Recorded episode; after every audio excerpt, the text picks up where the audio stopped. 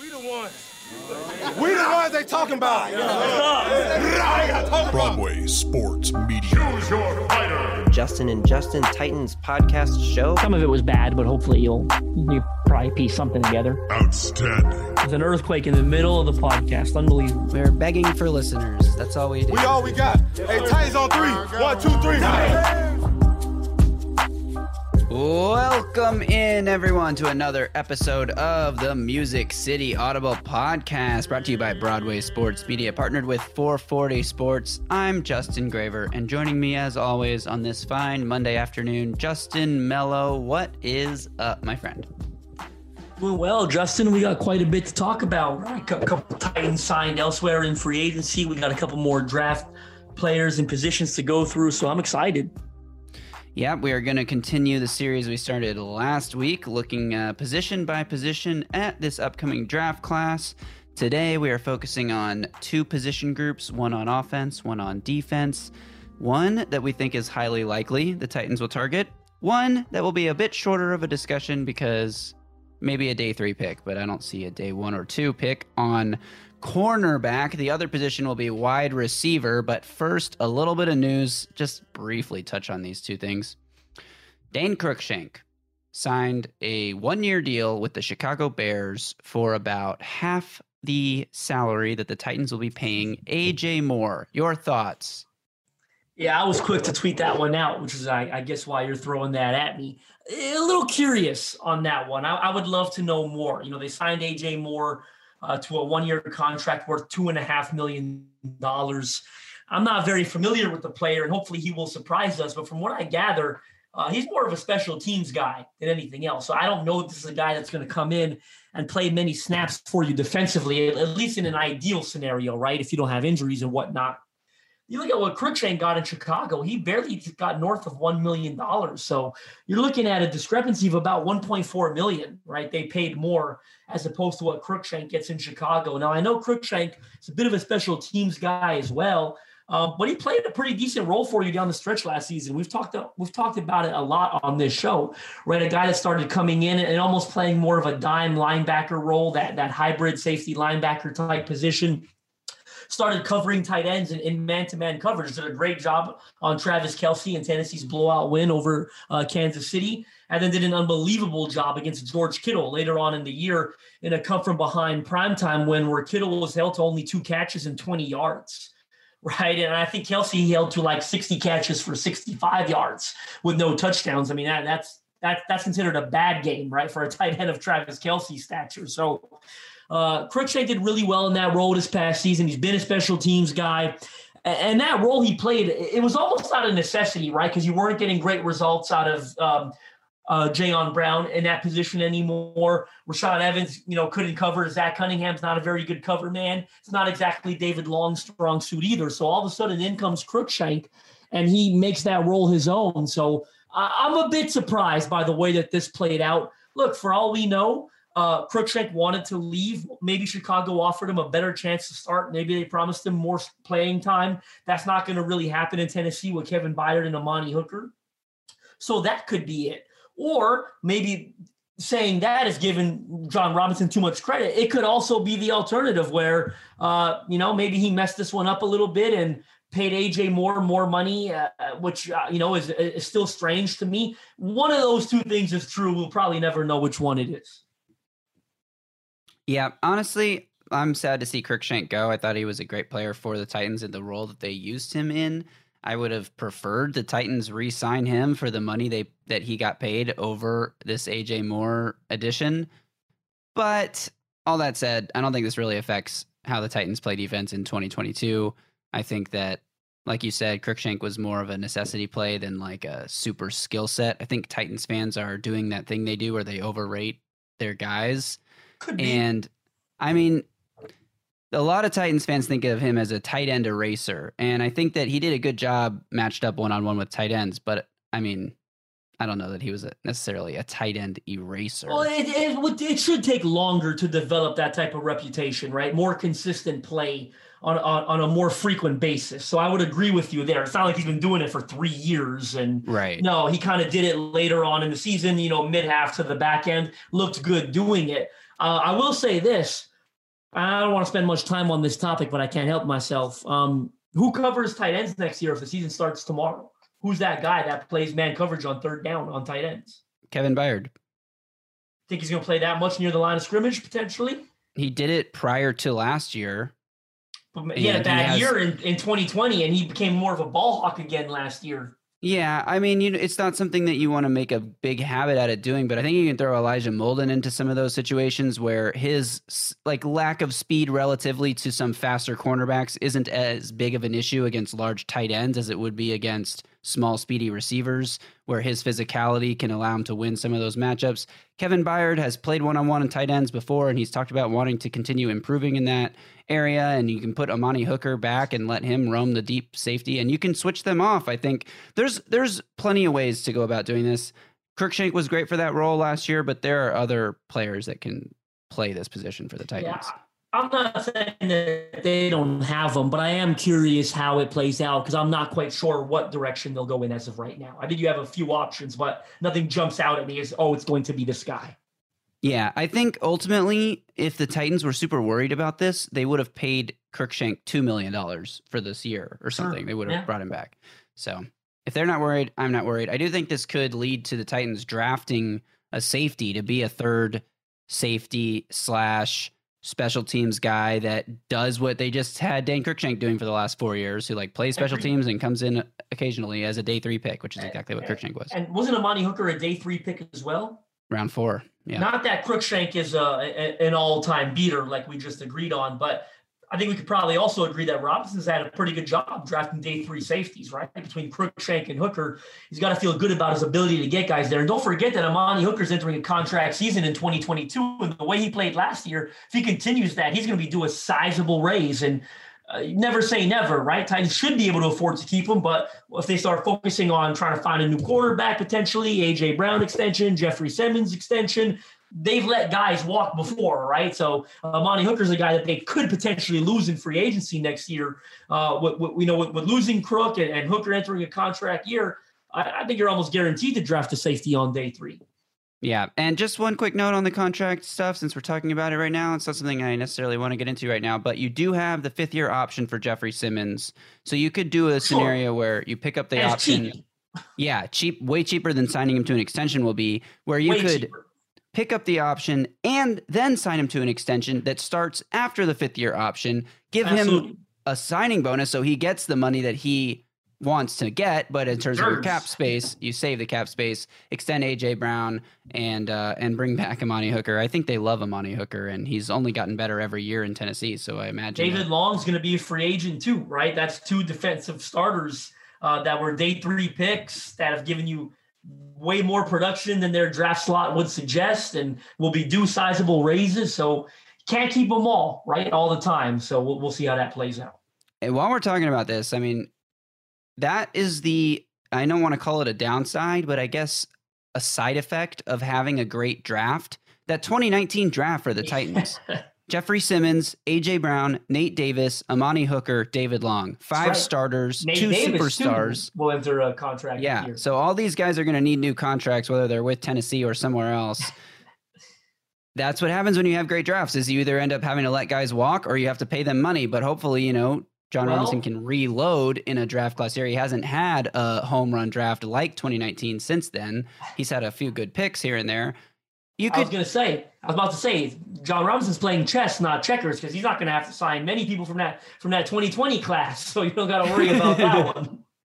Yeah, exactly. But yeah, you know, you get comp picks if guys walk and sign big deals elsewhere. So there's a lot of ways this can play out for the Titans. But I think for now they'll be okay without Dane Cruikshank. Another guy they will be without next year is Rashad Evans, who just signed a deal as we were taping this podcast with the Atlanta Falcons. Titans lose nothing here. He wasn't even active for the playoff game because the Titans decided that he wasn't one of their top 4 linebackers on the team. And he reunites with Dean Pees in Atlanta. And Arthur Smith. Arthur Smith obviously didn't handle him directly, but goes to play. And Marcus Mariota, right? A bunch of former Titans on that Falcons team Rashad Evans will recognize. I guess Atlanta was in the market for a linebacker. This doesn't totally shock me. I actually think I predicted it on an article for the Draft Network about 2 months ago because Falcons were tight up against the cap. They were probably going to lose their starting linebacker. You know, forgive me, I'm not entirely sure to pronounce his name. He ended up signing a 3-year, I think, $45 million deal with the Jacksonville Jaguars. Foye Oluokun, I believe it is. He's a Harvard graduate. I believe he led the league in tackles last year. Not only led the Falcons, but led the NFL in tackles last year. That's something ridiculous, like 150 tackles. One of those linebackers that is always around the ball and makes a lot of tackles. Knew they couldn't afford to re-sign him. I always had a feeling Rashad Evans could maybe be a low-cost replacement given their salary cap situation. And lo and behold, they go out and get Evans on a 1-year deal. Think we'll look back on Evans as a mistake. Titans traded up to get him in the first round of the draft. You know, first year or two, I would say, were relatively solid, but the play always kind of trended in the wrong direction from there on out. He was a starter for most of Dean Pees' time here in Tennessee, so Pees really knows what he's getting in Atlanta.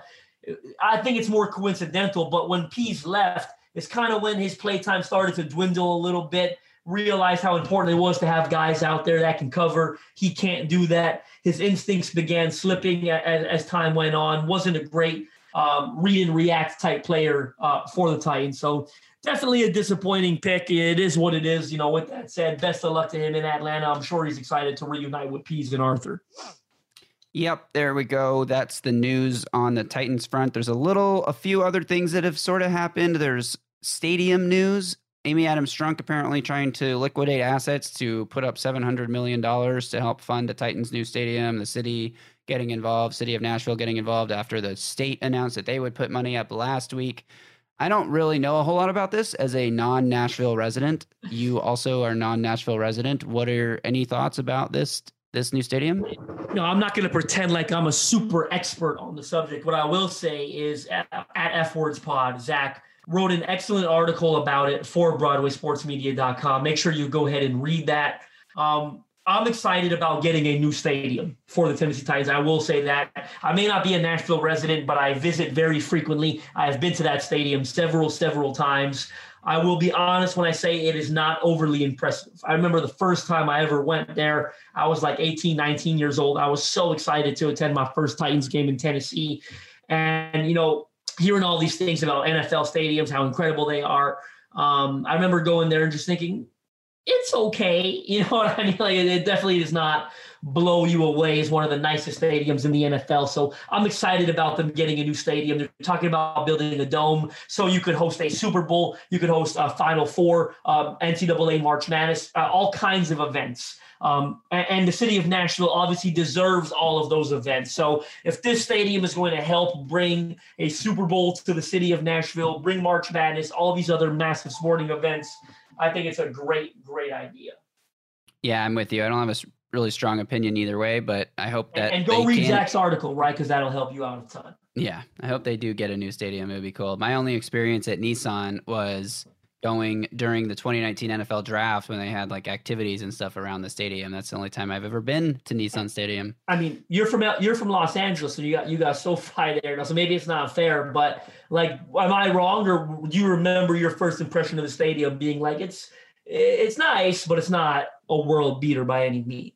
Yeah, not really. I think it'd be awesome to have a cool new $2 billion stadium for the Titans to play in. So let's make it happen. I'm sorry to our local listeners, because you might be listening to this saying, what's it going to do to my tax dollars and all that? And I get you. I hear you loud and clear. But as a non-Nashville resident, I'm going to take the selfish and biased point of view here and say, give me the new $2 billion stadium, baby. And not just taxpayers, but you also have season ticket holders, PSL holders, yeah. Who those prices will probably go up. Traffic in that city's already terrible as is. Parking is going to be from Los Angeles, but parking is going to be a bitch if they're using the parking lot as like the building ground for a new stadium. So that's another thing to consider. But hey, all those things lead to better things for the team, for the city of Nashville in general. A lot more income streams, a lot more events, which obviously helps the economy and yada yada yada. So. Anyway, that's that. Like you said, Zach has a great article up on BroadwaySportsMedia.com about it if you want to know more. We are going to move on to a new topic, the draft. We started this series last week. We talked about potential quarterbacks the Titans may be interested in. If you missed that, I highly recommend you go back and listen to it. And if you want more quarterback evaluation, You're talking about Zach's articles on BroadwaySportsMedia.com.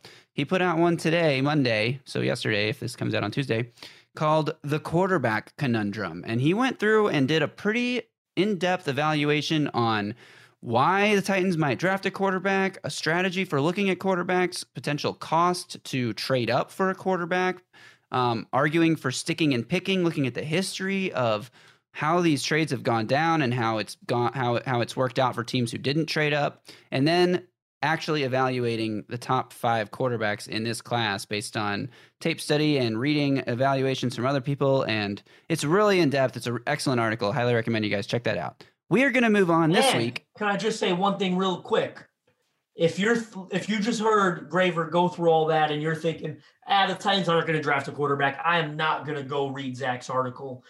You might not have even seen this, Graver. I know you had a busy day, but there is some news that slipped through the cracks today somewhere that Malik Willis is one of Tennessee's top 30 visits. So the Titans are interested in quarterbacks, right? I'm not saying they're going to draft one, but they've been in all their pro days, combine interviews. Now they're bringing in Malik Willis for a top 30 official visit. Those visits mean something, right? They don't bring players in that they have no interest in drafting. Now, the chances of them getting Malik Willis, I think, are fairly low. I think he's probably going to go quite high. He might even be the first quarterback off the board, in my opinion, just based on pure raw potential and skill set. But you should read Zach's article, right? Titans are bringing in Malik Willis for a top 30 visit. That likely means something.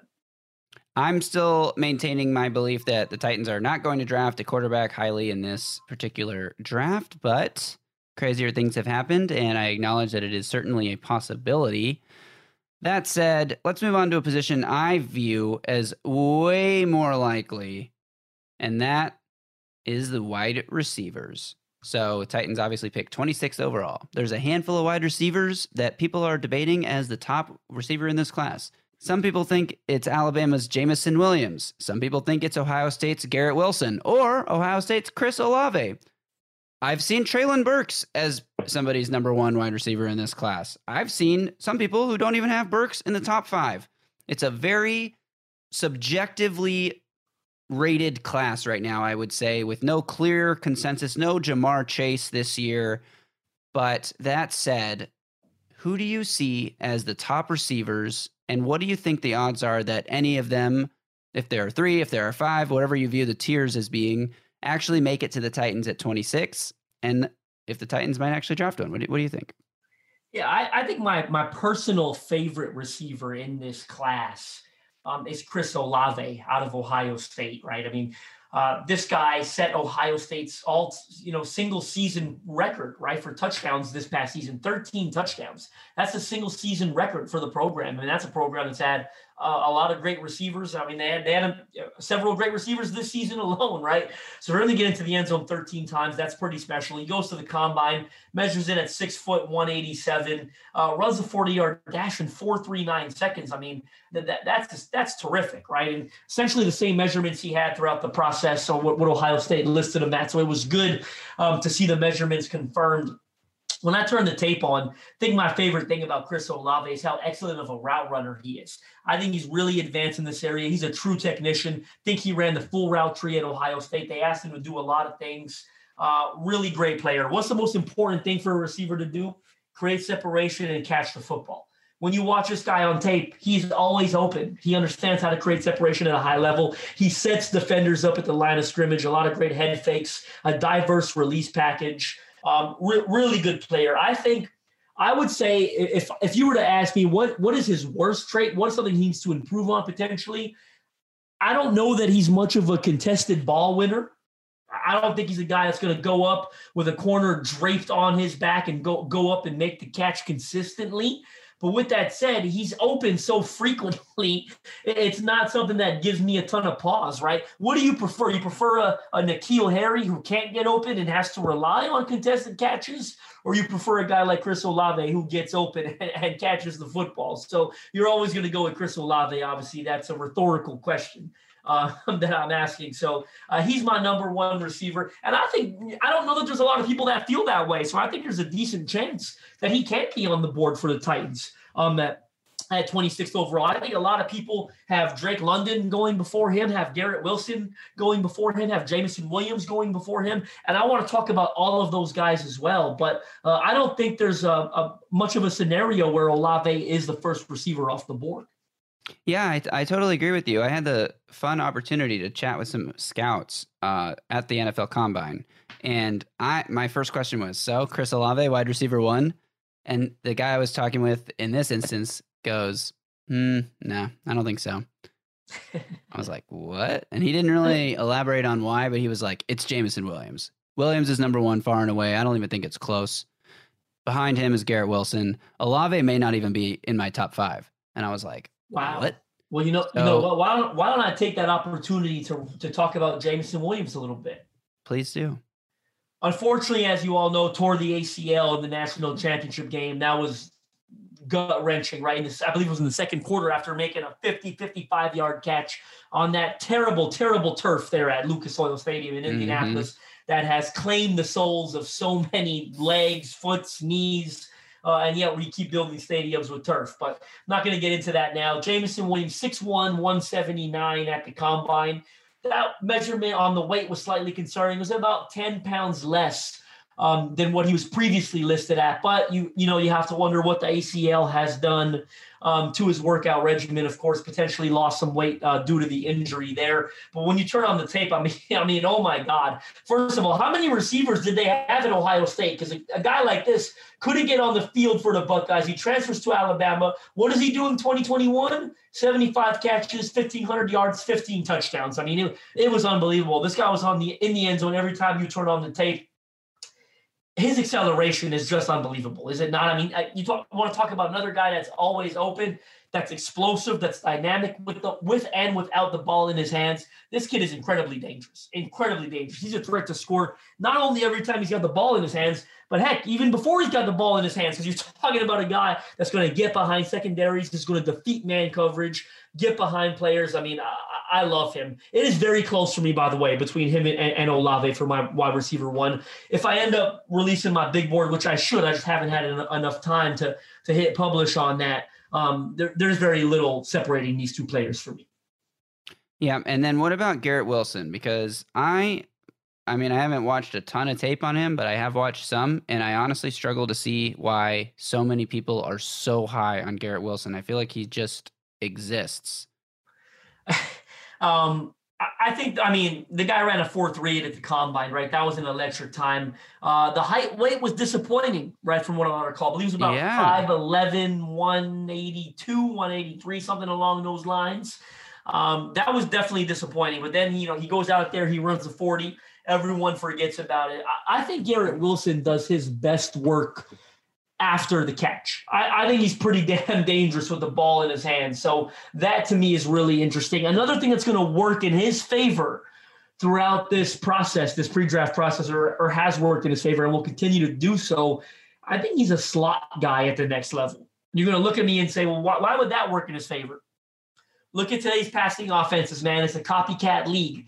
What if guys like even Davante Adams, when they run out of the slot, what has he done? Who is the most productive receiver this past season in the National Football League? Cooper Kupp from the Los Angeles Rams, and what he did out of the slot, right? Teams are starting to put their best receivers in the slot. It's becoming a bit of a trend. Garrett Wilson is a slot receiver at the next level. I think he's someone that's going to get open, that also gets open and will continue to do so at a really high level. I'm a big fan of him, I think he creates issues for opposing defenses. I think his best fit, I don't know that he's a Tennessee Titan. I'll be honest with you, because when I watch Garrett Wilson, and I've had these discussions with our scouts at the Draft Network, his best fit is to go to an offense that spreads the field. Right. You look at what the Arizona Cardinals do, for example, and the way Cliff Kingsbury runs that version of the air raid where he wants four receivers on the field. He spreads them out, all these spacing issues that he wants to create. I think that's the type of offense that best suits Garrett Wilson. Yeah, that's a good point you make there about slot receivers. And while we're talking about guys who played mostly in the slot or could play mostly in the slot, not that Garrett Wilson did, I think what is intriguing to me about this class is that none of these guys really profile as like number one dominant receivers to me at the next level.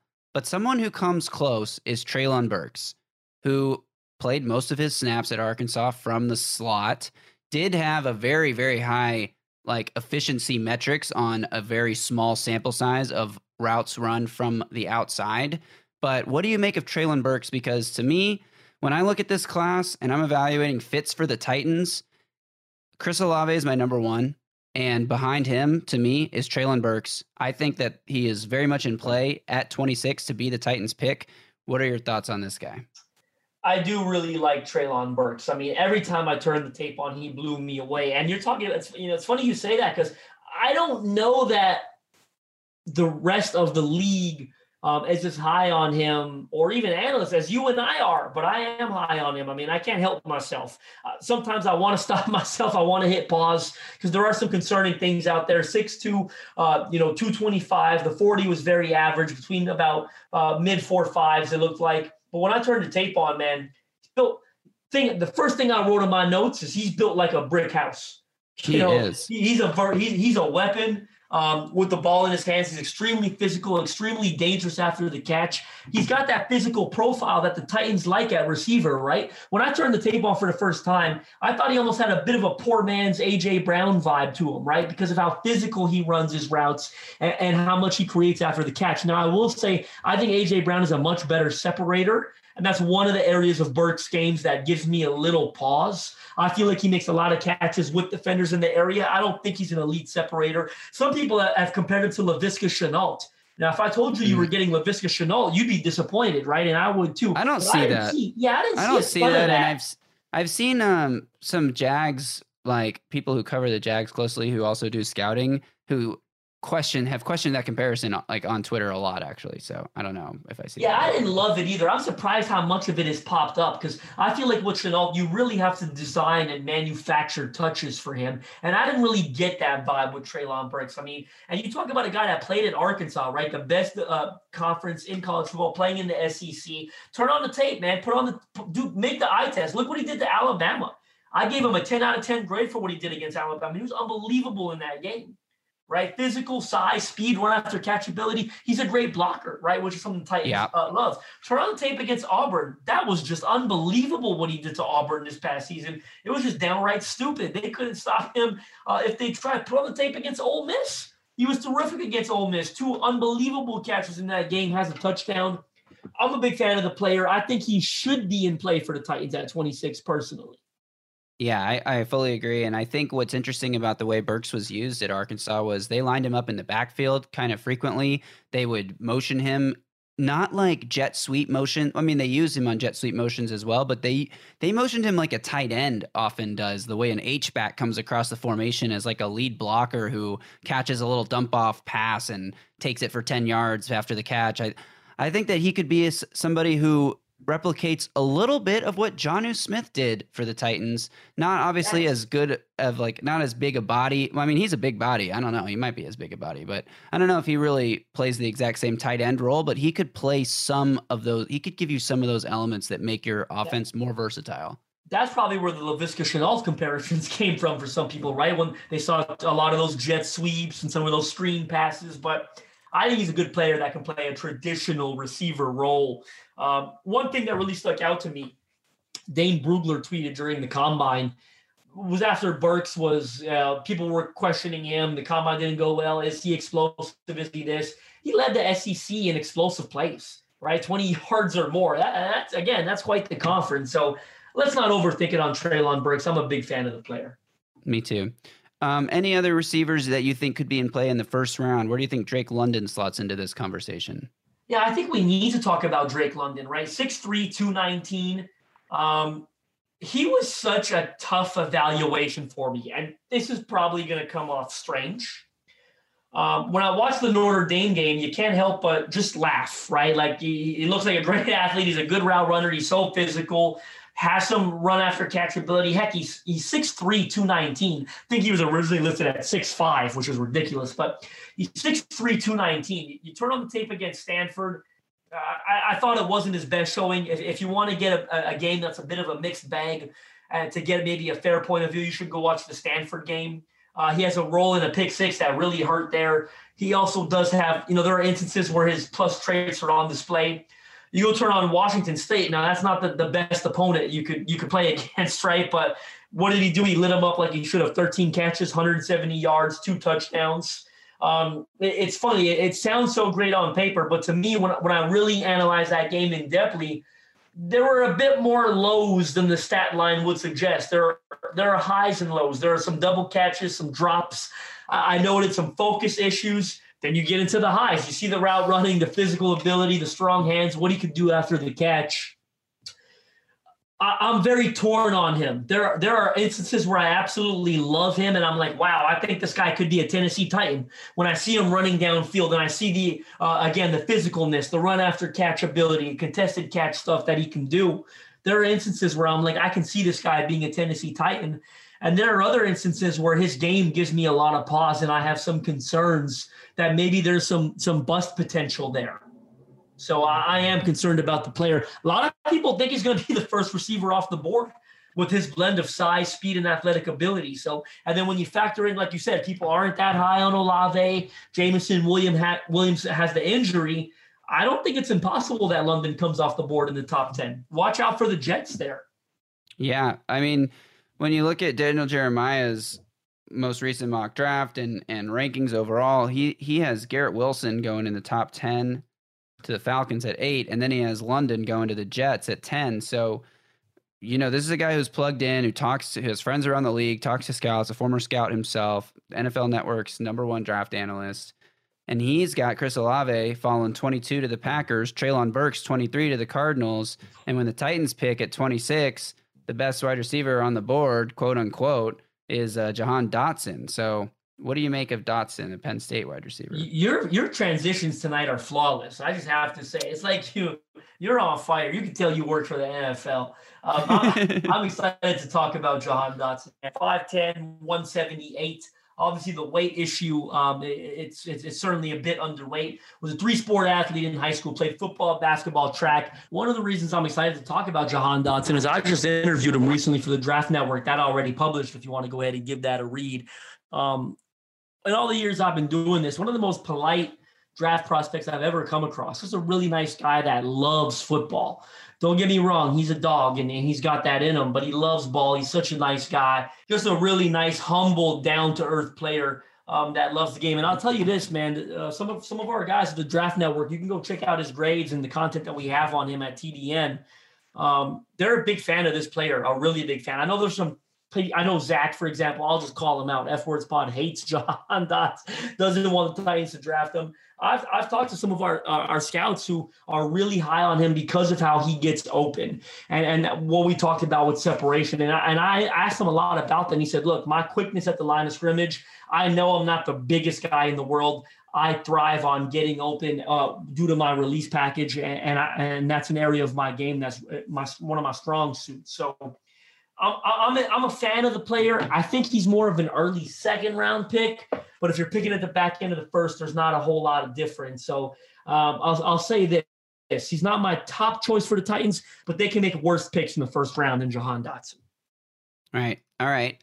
Well, those are basically the first-round conversation receivers, I think. Is there anyone else that we haven't talked about that could sneak into that top 26 range? No, I don't think there are, but I'll run through a couple guys that are for the Titans, you mean, or just in the top 32? Yeah, both. Well, I think one guy that could sneak into the first round and might shock some people is Christian Watson out of North Dakota State. There's been a lot of chatter on him, and for good reasons. If you saw what he did at the Combine, I mean, oh, my God. It's not every day you see a guy go there and measure at 6'4", 208. I think he ran the 40 in 4.36, 38.5-inch vertical, a broad jump greater than 11 feet, 4 inches.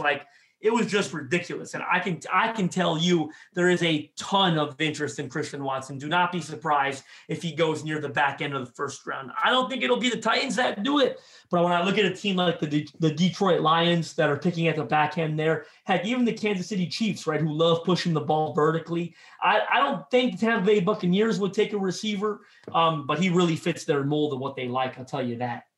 What about the Packers, who have 2 picks there in the first round? I mean, that's a guy that yeah, that's a guy that can, that goes deep, right? So you look at what they lost in Marquez Valdes-Scantling, being a big vertical receiving threat. He very much fits that mold. Obviously, they lost Davante Adams. He's not that type of player, but you're talking about a team that needs a receiver.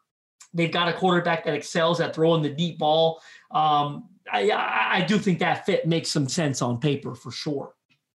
And then you have, obviously, the Titans could take an offensive lineman in the first round. They could take any position because we never know what John Robinson's going to do.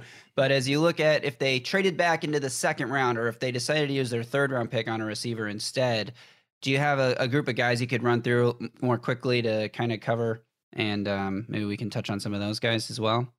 Yes, one guy that I like quite a bit that's not getting enough attention, in my opinion, almost feels like a forgotten player in this class, is John Mechie out of Alabama. I mean, I know he hurt himself during the season. It just feels like we've forgotten about Mechie a little bit. Played 13 games this year. He made 96 catches, had over 1,100 yards in that Alabama offense. Like, this is a really good football player, right? He's got some exceptional athletic ability. I think Mechie is a guy that we need to all talk about a bit more than we are currently. Another guy that sticks out to me the Titans could like is George Pickens in that second round range. University of Georgia, 6'3", 195, is really recovered now from the ACL that he suffered previously. Had a really good combine, 4.47, great measurements. As I mentioned, Jalen Tolbert out of South Alabama is an underrated guy, 6'1", 194. I mean, he was South Alabama's offense, 82 catches, nearly 1,500 yards this past season. Underrated combine. Again, we didn't talk about it enough. Ran a 4.49, 10-inch hands, really good, intriguing football player. Another guy I'll touch on quickly here is Skyy Moore, a guy that I really liked out of Western Michigan, went to the combine. I think he surprised a lot of people with he had the biggest hands out of any receiver at the combine, greater than 10 inches.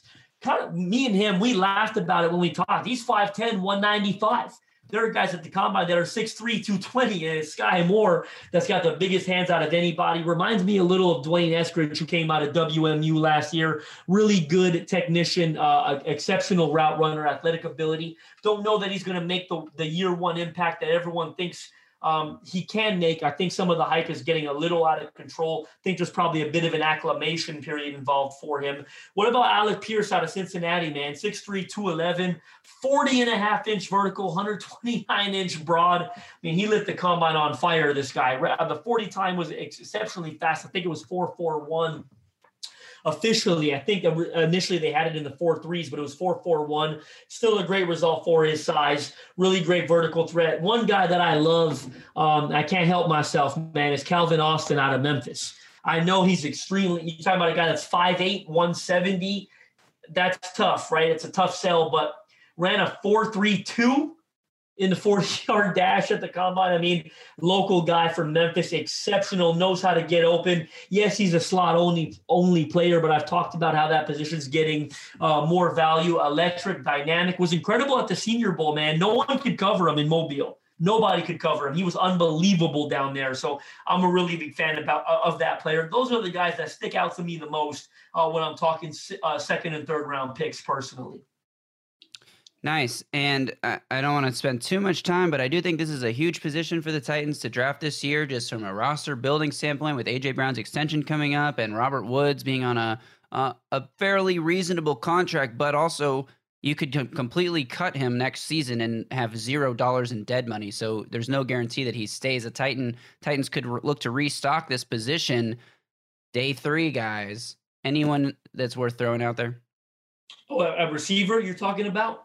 Yeah, I think there are a couple of guys that are being miscast as potential day two guys that I do not think are going to be day two guys. This is a really deep class, and two players that come to mind for me, and specifically, again, that I think people were really high on early in the process, but we've come down to earth a little bit more, is Wendell Robinson out of Kentucky. Had a lot of hype early on. The tape is really exciting. I get it. So tell me, Justin, why do you have him on day three when there's been all this day two hype on him? Look, 5'8", 178 pounds, ran the 40 in 4.4. That is not a good enough time for a guy that's 5'8", 178. That's a really difficult sell at that size. you know, if you're 5'8", 178, you got to do what Calvin Austin did. You got to run that 40 and 4'3", 4'3" flat. He runs it in 4-4-4, was a big player at Kentucky, really was their offense, can do a lot of things for you, line up in the backfield, manufacture touches. I don't think he's a day two guy. He's a day three guy. It wouldn't totally shock me if he went undrafted, to be honest. And another one that I have for you, I'll throw out one. Actually, I might throw out two more names, but one of them is a local guy, Velas Jones out of the University of Tennessee, a volunteer, getting a lot of hype on Twitter for him, especially from the Titans, Vols fans. Look, he had a good combine, 6 foot 204. He ran the 40 and 4.31. That's a really fast time. He was excellent at the Senior Bowl. Another one of those guys no one can cover. So tell me, Justin, why do you say that he might be a day three guy? This guy played 6 years in college, man. He spent 2016 to 2019 at USC before going to Tennessee and playing 2020 and 2021 there. He's going to be like 25, 26 years old as a rookie, right? Considering how deep this receiver class is, nobody's taking a 25, 26-year-old receiver on day two. I mean, I just don't see that happening. So that's another guy that sticks out to me for day three. Last but not least, one of your favorites, Justin Ross out of Clemson. I don't think there's any scenario where he comes off the board in day two, so I will mention him as a day three guy. 6'4", 205, had that terrible neck surgery. His I think his pro career was in question at one point. You love to see him back. I think he's a red zone threat, right? He's a guy that goes up and gets it, high points the football, contested catch winner. I think you see him maybe coming off the board round four, round five is when you start getting comfortable making that gamble, given the injury history. But those are the three guys that stick out to me more at receiver on day three. All right. Surely the Titans will take one of those guys. Then I can pull that clip when the time comes and post it on Twitter. But let's say they decide to shock all of us. Moving on now. Covered the wide receiver position. Just like last week, we talked about a potential shocker, would-be shocker in the linebacker group. This week, we're going to talk about the cornerbacks. Now, there was a report probably about a month ago now from Teron Davenport who said that he could see the Titans targeting a cornerback in round one. I have seen the a couple of mock drafts around the media landscape that have the Titans going that direction. Is there any reason the Titans would? And if so, who is the person that they might target? I personally don't think there's a reason they would or should. I think you move forward. You're very comfortable with Christian Fulton as your number one corner on the outside as a lockdown guy on the boundary. I'm going to skip over corner two for just 1 second and say in the nickel, Elijah Molden is your nickel guy. We saw how many times did he play nearly 100% of snaps last year, as obviously all defenses have moved towards, nickel is the new base. Elijah Molden is your nickel corner. You feel great about that. You want to talk about depth. You like Chris Jackson, what he gives you inside and outside, can play multiple positions. Had a really nice run last year, right in the middle of the year for the Titans, where he strung together some really impressive performances. You like Chris Jackson. At corner two, you cut Jackrabbit Jenkins. Why? You drafted Caleb Farley in the first round last year. I know you have some concerns with the back injuries, the ACL. John Robinson still spoke very highly of him recently, said, thought he was starting to get into a groove when he suffered the ACL. ACL is not the end-all, be-all it used to be. You are not giving up on Caleb Farley yet. That would just be ridiculous. He was your first-round pick a year ago. What did you do to give yourself some insurance? You re-signed Buster Skrine to kind of be your corner four, corner five, as a guy that can give you snaps on the outside if Farley's injury comes along slowly, if he's unable to start the year or he's struggling or whatever. Buster Skrine played really well for you at times last year. I think you feel pretty good about your depth when you look at the Chris Jacksons and the Buster Skrines. So I don't personally see them taking a first-round corner. With that said, you want to talk about some guys that I like. Look, Ahmad Sauce Gardner is not going to be there. I'm going to skip over him. Derek Stingley, by no means should he be there. I'm going to skip over him. Andrew Booth out of Clemson is a guy that I really like. I'm really, really high on. I think I'm higher on than most people. So he could be there at 26, 6 foot, 194. When you turn on the tape, I mean, tell me what you don't like about him, and from a coverage standpoint, the size, the ball skills, the athleticism. He's extremely physical. He shows good instincts. If there's one thing I'll point out, I don't know that he's the world's best tackler. I don't know that he's always as willing in that area, but we went through that with Christian Fulton prior to his draft year, right? You're drafting corners to cover first and foremost. Yes, the tackling is such a nice bonus, but you want them to lock down one side of the field and cover. I think Andrew Booth is a really good cover guy, man. So that would be my favorite target at 26. If they went corner. With that said, I really hope they don't. Yeah, I agree. I mean, I started to make a case for why it would make sense a couple of weeks ago, and I still think that there is an argument to be made for why it could make sense to take a first-round corner when you look at just like planning ahead with the roster. But for 2022, how much better does it make the team in a small window to compete for a potential Super Bowl? I don't know that I would be super excited about that. I still believe you can never have too many good corners, and that the NFL is a passing league, and so many teams have 2 and 3 or even 4 superstar wide receivers on their roster that you can't just have like a weakness on the field. Injuries happen every single year. Cornerback position gets ravaged. Titans have guys that have injury histories there. But all that said, there are so much bigger pressing needs that are still highly valuable positions like wide receiver that you could grab with your first round pick instead of going corner. But what about somebody later? Sorry, go ahead. You have another I was going to say, there are a couple of these first round hype corners that I don't think the Titans will have much interest in, and I could end up looking stupid. But when I look at, and I'll tell you why, like Roger McCreary out of Auburn, 5'11", 190, 28-inch arms, right? You want to talk about short arm length. Another guy that I would group with him as a first-round corner getting buzzed, Trent McDuffie, Washington, 5'11", 193, arms barely longer than 29 inches. I like both players on tape, but we are specifically talking about the Tennessee Titans here. When I look at those measurements, I watch those guys on tape. I think both of them might have to kick inside at the next level. You're not going to take, number one, you're not going to take a nickel corner in the first round. Number two, you really like what you have in Elijah Molden at that position, right? So those are two guys that could be first round picks in April that I don't think make a lot of sense for the Titans. Agreed. All right. Anyone else that we should cover at the cornerback position later on in the draft? Any guys you like? Day 3, special teams, depth pieces? Because I don't think it's impossible the Titans draft another cornerback, but I don't think it happens before day 3. I'll run through some quick ones. You know, we're not going to spend as much time on we spend as receiver. First guy I'll mention is, for a good reason, Marcus Jones out of Houston. Titans are having him in for a top 30 official visit. They obviously have some interest in him. One of my favorite players to watch on tape in this entire class.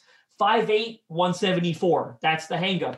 Do you draft another guy like that when you have Elijah Molden? That's why when I first identified him on tape, I said, I don't know the Titans will have a ton of interest in this guy, but they are bringing him in for a top 30. One of the reasons they may be doing that, 2 reasons in my opinion. I think that he is an electric special teams player, kick returner, punt returner, great in that area, and he's got some safety versatility. There have been some talks about him playing safety. So if the Titans are showing interest in him, I can almost guarantee you it's not as a nickel corner, because you probably like what you have in Elijah Molden. Maybe they see some of that potential there at safety, some of that potential at special teams as well. Martin Emerson, 6'2", 201, Mississippi State, 33-inch arms, 10-inch hands. Love the length, uses it in press coverage. I'm a big fan of the player. I believe James, one of the latest additions to Broadway Sports Media at No Flags Film, is a very big fan of Martin Emerson. I could see some of what he likes. I'm a big fan of the player. Think there's a good chance he's available on day 2. I'm not going to talk about Tariq Woolen out of UTSA, because this guy could go in the first round now. Like, there was all this buzz about him, but what he did at the Combine, 6'4", 205, watch out for him in the first round. So I'm going to skip right over him. Lante Taylor out of Tennessee intrigues me some. Versatile guy. Another local guy I have to touch on. This is a Tennessee Pro podcast. 6 foot, 190. Has some of that versatility. Can play safety. Can kick inside. Can play outside. Those are really some of the day 2/day 3 corners that caught my eye. One of my favorite day 3 sleepers, and he makes me feel like a genius, Zion McCollum out of Sam Houston State. Why, Justin? Relative athletic score, RAS. I think we're all a big fan of it. 999. 6'2", 199 pounds. 39.5-inch vertical, 11-foot broad jump, ran the 40 in 4.33. That is just ridiculous athletic profile. Why do I say he makes me feel smart? If you want to dig into the Justin Mello archives, I interviewed Zion McCollum over a year ago ahead of his 2020 campaign, I think it was. I did it for MusicCityMiracles.com, Tennessee Titans SB Nation blog. He was the guy that came across my radar. A scout mentioned him to me, like, this guy is intriguing. Keep an eye on him for the future. I haven't interviewed him this year. I interviewed him, again, a year ago. He ended up going back to school. He didn't declare the year I interviewed him, but now he is going through the pre-draft process. Put up some electric numbers, some electric testing numbers. And there was a reason we didn't know the testing numbers when I interviewed him, obviously. So when I identified him as a guy that I had interest in getting to know better, maybe a sleeper in the 2021 draft, again, he didn't end up declaring, but it was the tape that helped bring me there, right? I really liked what I saw on tape. You pair that with the athletic abilities. He's a really intriguing day 3 corner. Nice. Well, that is a pretty good look at the cornerback class that the Titans might be interested in. Hopefully there's a clip there to pull for future use on Twitter. Anyway, is there any other players you want to talk about on this episode, wide receiver or corner, before we wrap it up? No, I think that pretty much does it. Covered most of them. I glossed over a couple. There are other guys if you want to get familiar with. Cam Taylor-Britt from the University of Nebraska. I think he's probably an inside guy mostly. If you want to look into a slot receiver, you can look up Sky Phillips from the University of UCLA. I know he's gotten a lot of buzz as a potential slot guy, maybe in the same mold as Cole Beasley and Braxton Berrios. A reason, I'll be honest, I'm not a big fan of his is those guys are one in a million. Right? It's not every undersized receiver can be Cole Beasley or Hunter Renfrow. They are so incredibly rare that I'm not extremely high on him. I don't think the odds are really there in his favor, but those are a couple guys you could look up if you're interested in getting to know them that I didn't really touch on much here. Nice. Well, we will be back next week to continue this series. We're going to look at another offensive group and another defensive group. I think this time we will go offensive line, a position that is very much in play and I would consider likely in the first round, and defensive line, a position again that I would not consider all that likely in the first round, something we can get through a little bit quicker after spending more time on the O-line. That's next week, so you guys come back for that. If you missed our quarterback linebacker episode, go back in the feed and find it. This, of course, was wide receivers and cornerbacks, and there will be more. We have a few more weeks until the draft. We're going to get through every position group before it gets here, so keep on tuning in to Music City Audible. Subscribe to the podcast. We'll appear right in your feed wherever you listen to podcasts, and check out BroadwaySportsMedia.com. We mentioned Zach's got a couple great articles up. There are draft articles being written and posted multiple times a week. So make sure you're checking that stuff out. All the podcasts Broadway has to offer, 440sports.com. And that will do it for this episode. You can find Justin on Twitter at JustinM_NFL. I am at Titans Film Room. We'll be back next week, like I said, but until then, you guys stay safe out there and tighten up.